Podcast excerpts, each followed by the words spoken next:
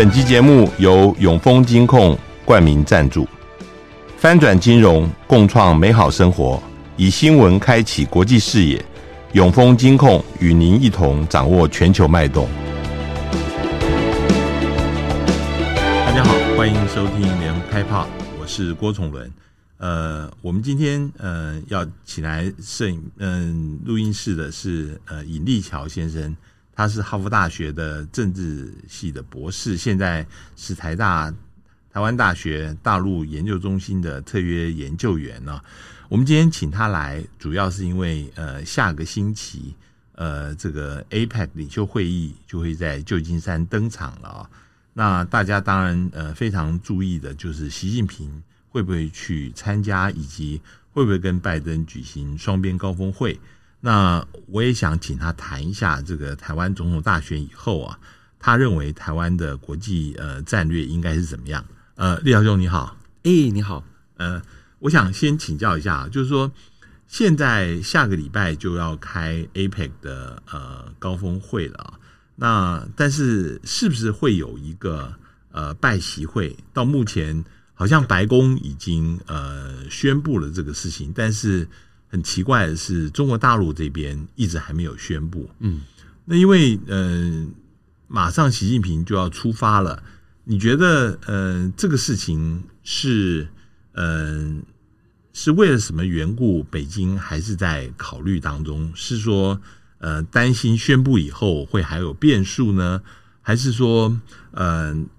北京希望能够继续给华府压力来主导这个整个话语权？你怎么看？诶，我觉得这个跟呃还是比较偏向于这个主导呃话语权的这个、嗯、这个部分。嗯、北京想要形塑一个呃形象是，诶，美国呃华府就是有求于北京，很希望跟这个北京就是来谈，呃，就是姿态就是摆高一点。那呃这个会应该八九不离十，拜习会应该是会呃应该是会进行的，不然的话，这个王王毅之前就没有必要就是去华府。那这个何立峰和叶伦的这个会面，嗯，嗯呃，当然应该是哎，今天呃，应该今天会面，今天这个呃，就是台湾的时间呃，应该是八号嘛，对，美国时间应该稍微晚一点，对对。那这个会面就是说，肯定都是为了呃，就是拜登跟习近平见面去做一些预先的一些铺陈和这个准备。那如果呃不是双方都有比较强烈见面的意愿。呃，是呃，应该是不会来做这些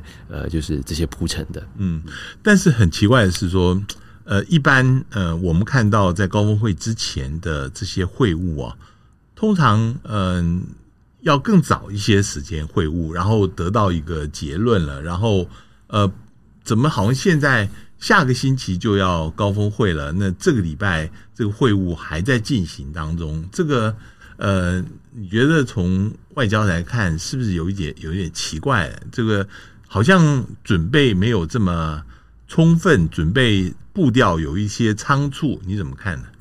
呃，我倒认为是说，这个他们呃要不要见面，然后会不会见面，这个双方各自呃，我猜就是呃，我没我没有 insider information 就没有内部消息，但我猜这个事情应该双方都有去思考考虑了一段时间，嗯、因为毕竟呃去年有所谓拜习的这个巴厘岛的这个会面，嗯、原本如果没有这个间谍气球，今年早先说间谍气球的事件，实际上拜习呃早该就是。呃，有一些就是呃呃，可能早该就应该有一些就是就是会面或者一些一一些讨论了。嗯，所以这个事情实际上是在双方的这个议程的议程当中，就是这个双方领导人再次的这个这个见面。所以从这个角度来说，呃，当然我们可以说，哎，的确是可能处理一些呃呃时间是有点赶，但这个都都是在双方的一些这个考虑之中。嗯，应该是有一段时间了。我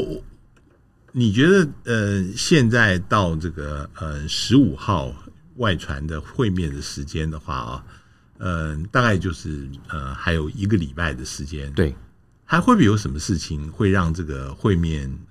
没有办法成？就是说，呃，也有人提到，比如说现在南海、菲律宾跟中国大陆之间仍然有对峙的情况啊。对，那呃，像这些小的事情，会不会到最后会让这个会议呃没有办法成？我我我说的意思是这样的，就是说。呃，从大陆方面来考虑，他一定要确定这一次的会议要是一个成功的会议，否则的话，嗯、呃，发生了什么事的话，到时候气氛弄僵了，你也宣布了要开这个会，那会变成很尴尬的一个情况。那所以，嗯，还有一个礼拜的时间，你觉得这个会会不会到最后开的不顺利或开不成呢？呃，我倒认为是说，呃，这个可能性相对来说还是比较小的，就这个会议开不成，嗯、除非就说出了一个什么事情是会影响到美国国内民众可能对这个会议的这个观感。比如说举例而言，如果又如果突然就是美国来了，就是飘来个一百个就是间谍气球，这个可能就这个会可能就又开不成了。对，但是如果不是这种事情的话，就是说像呃，当然黄岩岛这个事情也呃是非常重要，然后也有一定的这个严重性，但这个基本上。上它并不影响，就是说美中希望开这个会议背后的一些根本的这个利益。那这根本利益是什么呢？就是说美中他们呃，由于是美国还是希望说双方能建立所谓的这个护栏。那从中国的角度来说，也希望就在他们国内的经济下滑之际，可以来稍微管控一下，就是美中的这个竞争和这个竞逐。嗯，你你刚刚说呃，其实美国它主要是希望能够建立起这个护栏啊。对。呃，我我主要是把这个事情放大来看，我我想听一看你的看法，因为呃，现在美国呃一个外交危机接着一个，现在乌克兰的战事还没有结束，对，那呃在加萨走廊，其实呃以色列跟哈马斯的战争又爆发了，对，那呃对他来讲，他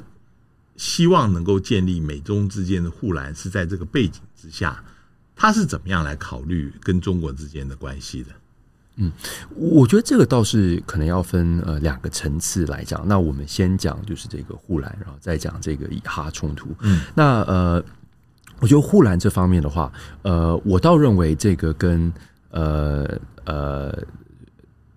这这，我倒认为护栏这方面，呃，就是说，在以哈冲突之前，其实美方就希望建立护栏。不过，当然是中国这边，他们对这个所谓护栏这个概念，就是有一些，有时候有一些疑虑。像呃，我记得中方就有提出一个说法，是说，诶，这个护栏会不会建立了起起来之后，对不对？你美方反倒更暴冲，因为觉得反倒说有这个护栏嘛。嗯嗯、那当然，这个就是呃呃呃，从美方角度来讲，就不是很很很很合理。因为如果真的暴冲出现出现什么事端的话，对不对？这个。就是在呃，就就是你就算是有护栏，这都是会，这都是呃比较有灾难性、非常可怕的这个事情。好，那呃，我觉得再回过头来讲这个以哈冲突，呃，以哈冲突的话，就是说，呃，从美国的角度来说，其实这个事情并不是特别好处理，尤其是从民主党的这个政府就是来说，因为呃呃。这个以哈或者说以色列跟巴勒斯坦这个冲突，就是呃绵延数十年，就这个有时候老实说对错也很难讲得清楚，双方实际上都做了不少。就是呃，可能呃呃呃，各界能够去质疑的一些事情，呃，那呃，从这个角度来说，诶，我也要先说，就当然这个暴行我们是一定要去谴责的。不过从这个角度来说，那现在在美国的民主党的这支持者里面，对不对？当然，一方面有一些是非常支持以色列的，但是现在也有不少的，尤其是所谓这种 progressive 这种所谓进步派的这种政治人物和他们的选民，他们是。他们实际上在这件事情上，可能是更加的这个同情，呃，就是呃以巴勒斯坦人的。那从这个情况上来说，就是说这个呃以哈以哈的冲突，这对美国的呃现在这个拜登的民主党政府来说，它不只是国际问题，也是一个国内政治的这个问题。那他要处理这个问题呢，实际上他呃必须要跟有些事情可能就必须要呃。就是说，呃，跟中国达成一定程度的呃默契，甚至于说是合作。那比如说，中国对伊朗是有一定的影响力的。嗯嗯、那伊朗当然是在这个就是哈马斯背后呃的呃这个主要的这个支持者之一。那所以美国实际上是可以透过跟中国的一些讨论，可能可以来处理。就是这个以巴的这个呃以巴以哈的这个冲突的这个的这个问题，嗯，嗯，那我觉得这个事情就是说跟呃这个护栏就是呃有关系，但是也必须要分开来看。但这关系在哪里呢？这个关系是就是说，如果我们把护栏这个概念想的再稍微再大一点的话。就是说，实际上这个护栏的概念，它最后面的这个思考是，呃，美中之间的关系不是零和游戏。嗯，就是说，他们虽然有竞争，但是他们在很多地方还是必须要，就是说，呃呃，做出一定程度的呃妥协，甚至于说是合作。嗯，那所以才必须要有这个护栏，因为你没有护栏的话，就是说这个关系可能最后就会朝对双方都不利的这个方向，就是去发展。那呃，以哈的冲突正好就是呃其中这一个就是呃美中。中之间可能呃，就是真有原因，就是来合作、来对话的一个议题。嗯，我我我把它分成呃两个部分来再进一步的问啊。欸、第一个部分是呃，美国是希望这一次习近平来旧金山，能够嗯、呃，希望中国大陆做一些事情，能够帮助美国在某些部分呃，能够。呃，解消这些压力，譬如说在乌克兰的事情上面，美国希望中国大陆不要再协助俄罗斯啊。那在嗯、以色列跟哈马斯的冲突上面，希望中国大陆运用它的对伊朗的影响力，希望能够呃让这整个情势能够呃能够平缓下来，这是一个部分。但是还有另外一个部分。呃，也有人提到，就是大陆会不会利用现在美国已经嗯、无暇他顾的情形之下，呃，对，嗯，比如说对台湾、对菲律宾这边，呃，在施加压力，能够呃，对于他现在有的影响，对于现在呃有的势力范围，能够更更大、更多的来扩张过去。那这个是不是也是美国会担心的事情啊？呃，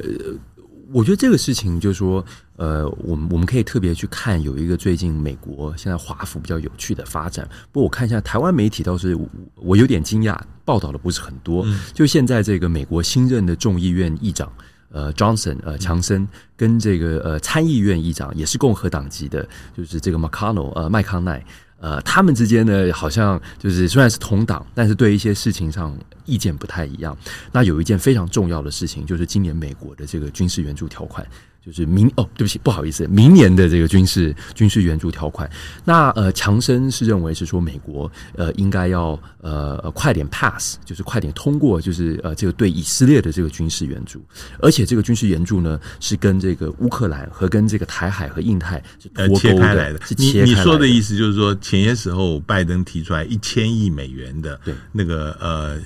额外新加的那个军军事预算嘛，是不是？援助预算？对对对，就是嗯，就是他们就要包裹，就是原本是想说要包裹处理，就是这个事情上就也很有意思。在美国，实际上共和党跟民主党他们呢是呃呃，就拜呃，就说拜登的民主党政府和这个麦康奈。呃，McConnell 他们的意见倒是一致的，认为说，哎，就是我们这个以色列、呃，乌克兰、呃，印太、台湾，这就要一起的，就是 pass。但是这个强森很有意思，他是川普的一个，算是川普的政治盟友，他就就是他就非常的这个这个这个呃抵抗，就是这个这这这个就这种这种包裹的这个方式。那我觉得这个事情的重要性在于什么呢？就是说，我觉得美国近呃大概最近一年来，呃，有一个孤立主义的一个这个倾向，就是。国内开始慢慢的在思考说，诶，的确，我们美国。对世界的确是有一定的这个责任，对不对？但是我们美国国内也有非常多的问题。嗯，那我们为什么要就是我们要当这个就是世界秩序的维护者，对不对？我们的呃，从美国人的角度来说，这个 CP 值到底有多高，对不对？这这个比如说呃，中东没事或者台海没事，这个会怎么样帮助到一个？比如说在美国中西部呃呃，Nebraska，比如说那个那个哎哎，中文忘都忘了怎么说？内布拉斯内内布拉斯加加加州一个一个一个那个。中产阶级家庭的这个这个生计，对不对？那这个从美国人角度来说，其实也是合理的一个问题，就是去问。那以哈冲突这个事情，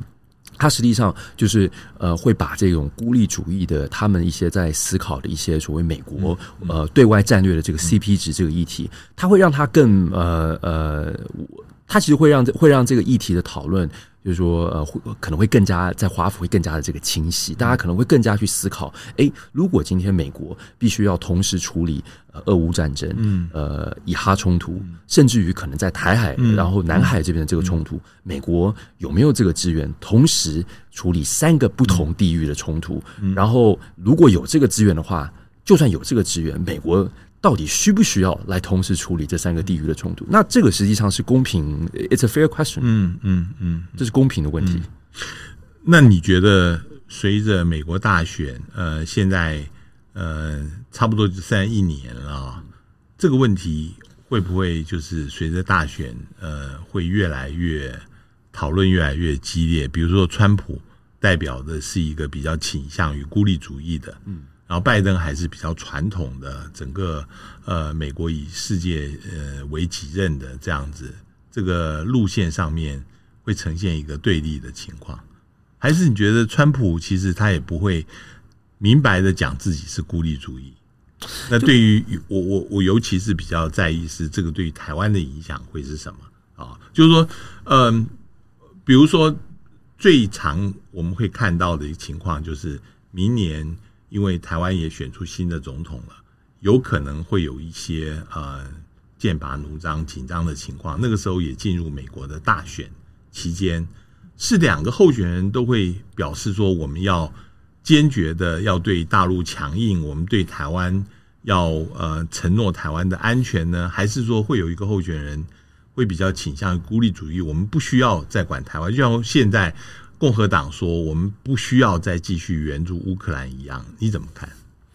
我我觉得这个议题是现在这个还在发酵当中，所以这个就比较难，呃呃，还比较难做预测。不过除了这个 Johnson 这件事情之外，我也想特别提。呃，就是说，美国史丹佛有一位呃梅惠玲呃 Oriana Mastro，呃，他最近在《纽约时报》有特别发表一篇文章。那这篇文章呃，其实也是呃，基本上是认为是说美方呃应该要。呃呃，尽量来和缓，就是这个两岸局势。那梅惠玲她是备役的空军的这个军人，嗯、那呃，他跟美国由于是国防部的关系，一般呃说法是相对来说比较密切。呃，那重点是呃，梅惠玲呃，Oriana Mastro，他是有政策影响力的，他不是那种就是很边缘的，就是就是就是这种这种智库学者。那呃。呃，我觉得有意思的是，您看现在共和党和民主党，实际上双方都有一些就是这个呃呃呃孤立主义，就是说，或者是说美国应该要就是多打，就是多多精算的这个。哎，我打岔，梅慧玲的那个文章，我的印象里面有一个他特别提的，让大家比较在意的，就是说他是认为呃，明年选完了以后，其实台湾应该。要跟大陆要能够呃接触，甚至能够谈呃彼此之间的情况，那这个东西是呃，当然美国现在政策当然也还是鼓励呃台湾呃鼓励大陆要跟台湾谈，但是这个是呃在目前的情形是台湾是呃并没有提到呃大陆要的九二共识，所以呃如果是在这个情况谈的话，大陆是不愿意跟台湾谈的。那未来的情况，你觉得会怎么样来来变化？这个东西会有这么微妙的差别吗？是呃，将来如果说硬要台湾谈的话，这就变成可能会对台湾是一个蛮严重的一个问题。是，嗯。哎，不好意思，我好，我我我先把刚才那个呃，我我再再回来回回解答这个回回会试图回答看看这个问题。不过我觉得之前有一个我觉得特别重要的事，就是说现在在美国可能有一些这种所谓呃，我们不要说孤立主义好了，我们就说精算主义，嗯嗯，就是 CP 值主义的这种、嗯、这这种这种呃外交思考。我觉得就是现在这个氛围还在发酵，呃，那正好其实也是我们台湾其实需要呃，这也是我们。正好在外交上需要实力的时候，我们其实现在就有这个责任，要尽量想办法去跟美国这边来沟通，就是说，哎，就是你们的确说的这些，呃，就是美国要精算自己的利益，什么都很合理，但是我们也要讲得很清楚，就是说为什么台湾对美国就是非常非常的重要。就是说，实际上我觉得那个从地缘政治的角度来说，如果我们不要不要讨论，比如说国内就是就是美国国内政治等等，就是台湾现在呃呃呃有一个说法是应该，其实它的战略位置可能。比以色列还重要，对不对？但是这个。这方面的这个 narrative，这个叙事，就是这些这这些这些 argument，这些这些这些议论，这是我们台湾需要去做的一个这个事情。嗯嗯嗯、那我觉得这个非常重要。嗯，那回过头来再来讲，就是这个呃，就是说希望说双方对谈的这件事情。其实我的印象里面，我记得孙小雅好像还有包括那个 Rosenberger，、就是罗森伯格公开其实都说了蛮多次的，就希望说双方能够就是接触。那我倒觉得说双方接触这件事情。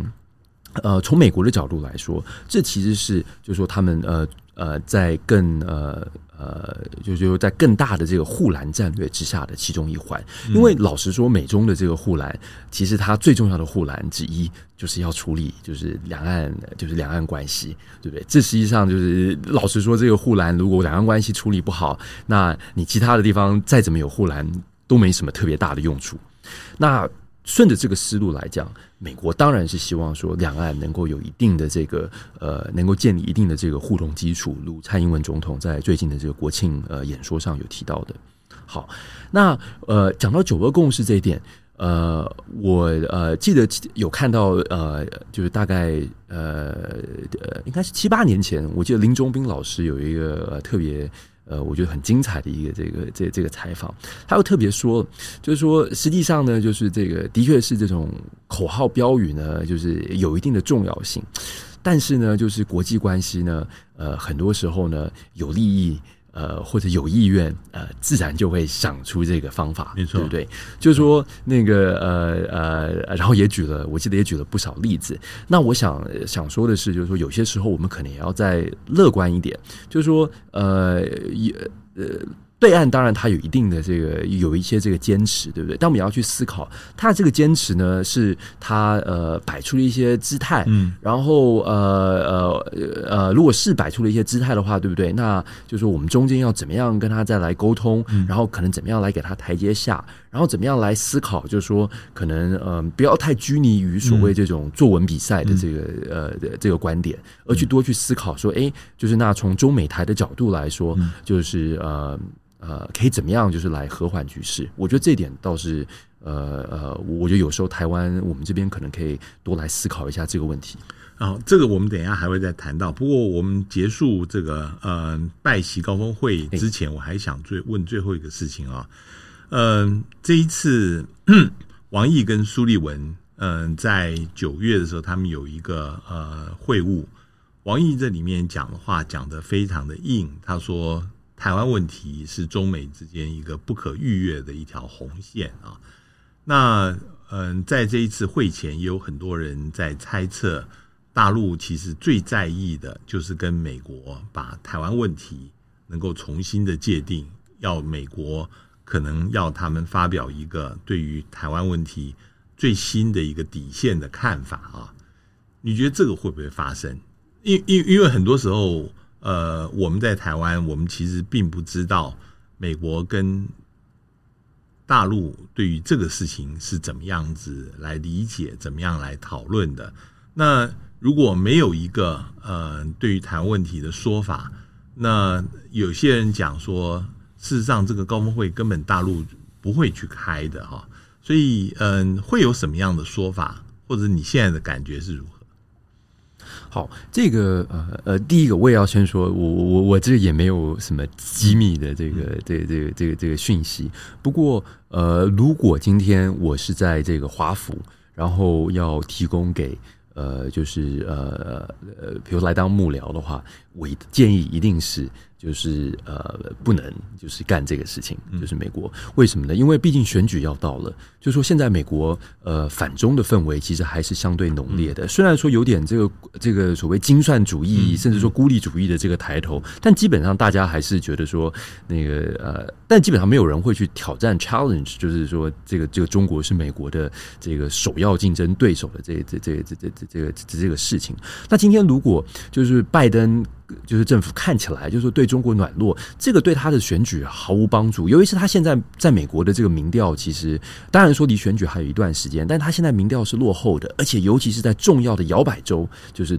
就是对川普是占上风的。就算是川普现在官司缠身，在这个情况下，就是《纽约时报》最近说有六个摇摆州里面，现在五个摇摆州川普是领先的。对对，那那那从这个角度来说，就是呃。呃，就从美国国内政治的角度来说，这个拜登没有必要去捅这个马蜂窝，对他毫无，就是对他实际上是风险大于就是好处。那但再进一步说，我那我觉得还有一个很重要的一个议题是说，那拜登跟川普见面，呃不不好意思，那个拜登跟哎哎，拜登跟川普川普见面可能比拜登跟习近平见面还困难。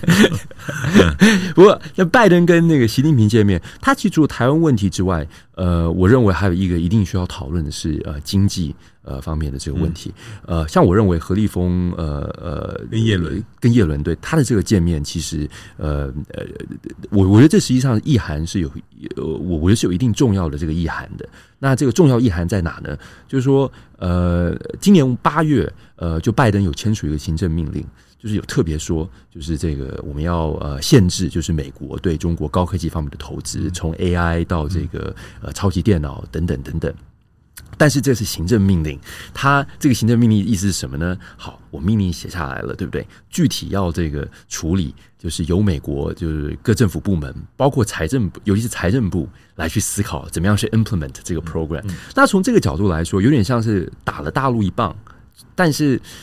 就说就是说，或者是说，哎，应该应该是这样说，他这个棒子已经举起来了，但是还没决定要怎么打，对不对？嗯、这就是双方其实就是能够讨论的一个这个、嗯、呃呃，能够讨论的一个这个事情。我猜何立峰跟叶伦见面，呃，这绝对是呃重要的这个呃讨论这个议题之一。那呃，再回过来，从北京的角度来说，就北京现在呃，其实他们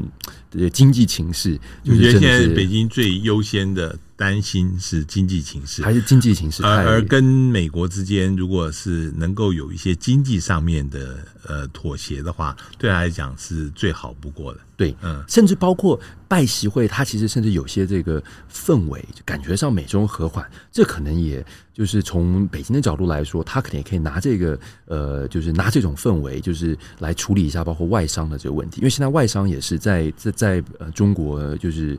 有一个说法是说，可以说是有点像是惊弓之鸟，嗯、就是，嗯、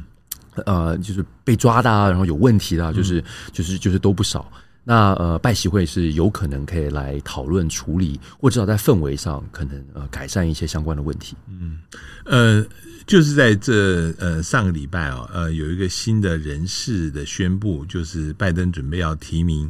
现在在国安会的呃亚太的印太的这个政策的协调员。Kirk Campbell 呃担任副国务卿啊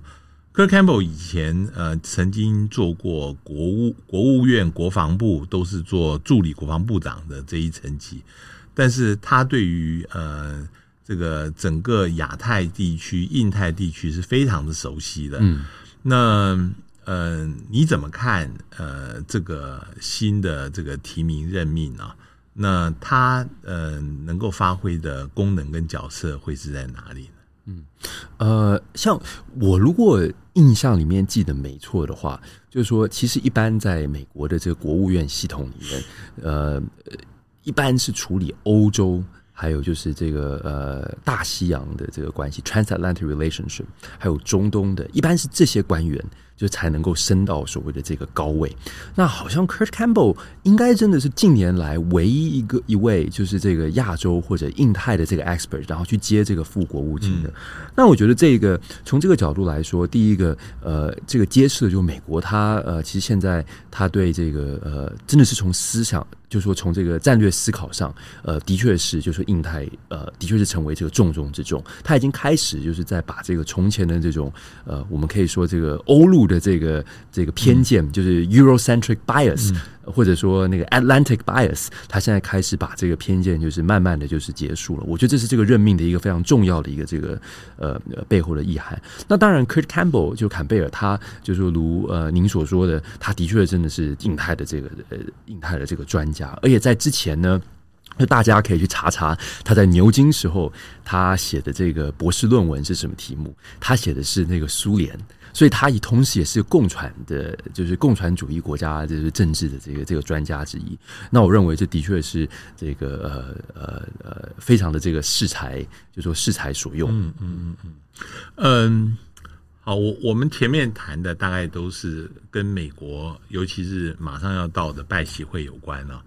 我我接下来想谈另外一个是重点，就是嗯，台湾现在正在进行总统大选，如火如荼啊。呃，明年一月，呃，就会抵定了，就会选出新的总统。那你觉得，呃，这个新的总统，他对于台湾是不是要有一个呃新的一个战略？这个战略应该要着基于哪些事情啊？但是在谈这个之前，我想先问你，就是说，有些人讲说，其实我们不需要我们自己的战略，其实我们跟着美国走就好，或者是说，我们只要不得罪中国大陆就可以了，这是很简单的一些判准啊。但是你觉得这不够？为什么不够？为什么我们需要一个新的大战略？哎，呃。我哎，我想这边就是说也要那个呃呃呃有几个想法。那第一个想法是说，我倒觉得说这个呃，与其说是新的大战略，倒不如是说，我觉得台湾其实有很多非常不错的战略思考，但我们实际上是到了一个需要来把它来盘整。然后来就是归纳的一个这个阶段，因为我们战略其实呃呃，其实我其实我认为，像从李登辉总统的，就是呃时代的，包括借机用人，包括马英九总统时代的，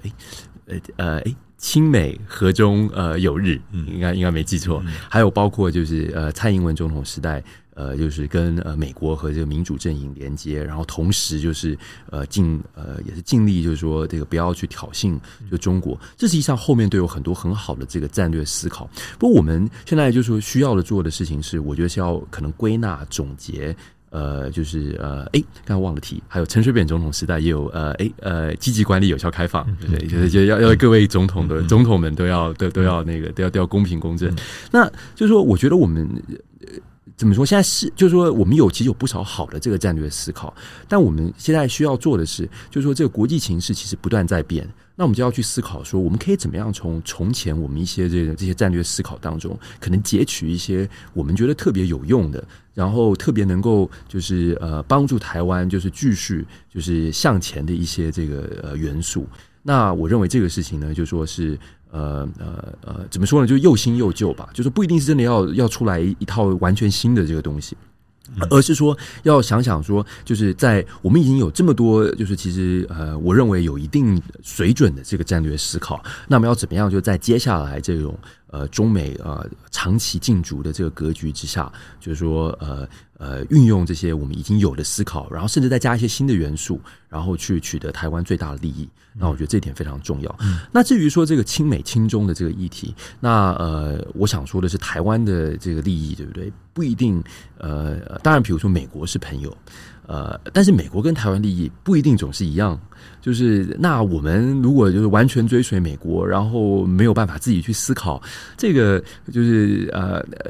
这这不就是好像把我们这个就是国家，就是把我们这个利益，就是呃，就是整个就是等于是外包，就是 outsource 给华府嘛，对不对？那我认为这一点就是呃呃呃，我我认为台北我们台台湾这边还是不能太妄自菲薄，就是说这个这个呃，全世界不是很多那个呃，包括什么电脑 IC 啊，都外包给台湾生产嘛，对不对？那我们我们我们为什么要那个把这种战略思考要要外包给就是呃，就算是我们的盟友，但是为什么？外包给其他国家呢？而且再进一步说，其实呃，还有一个问题是，呃，其实美国现在呃，在华府呃，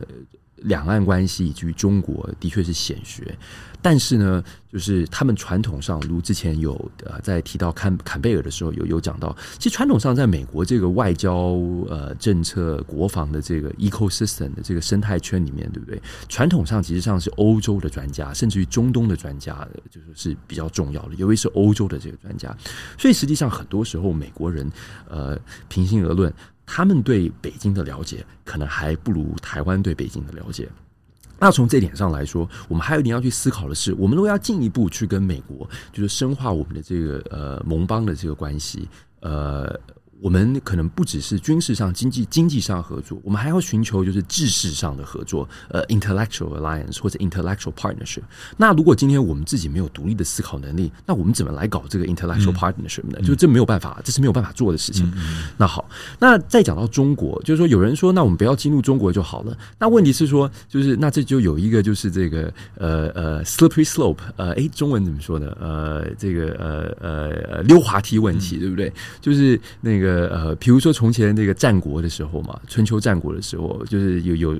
就是就是有人说，哎，我们对这个强秦，对不对？我们就一直割地就好了。但问题是说，就是我忘了哪一位谋士曾经有有说过，就是说，但是哎呀，大王，您的这个土地是有限的，您只能割到，就是说，你你总不能，你总不可能今天割十座城池，明天又割十座城池，然后再一个月再割十座城池，这这样割下去，你就没没城池可割了，对不对？所以我觉得台湾对对。中国有一个问题，就是说，呃，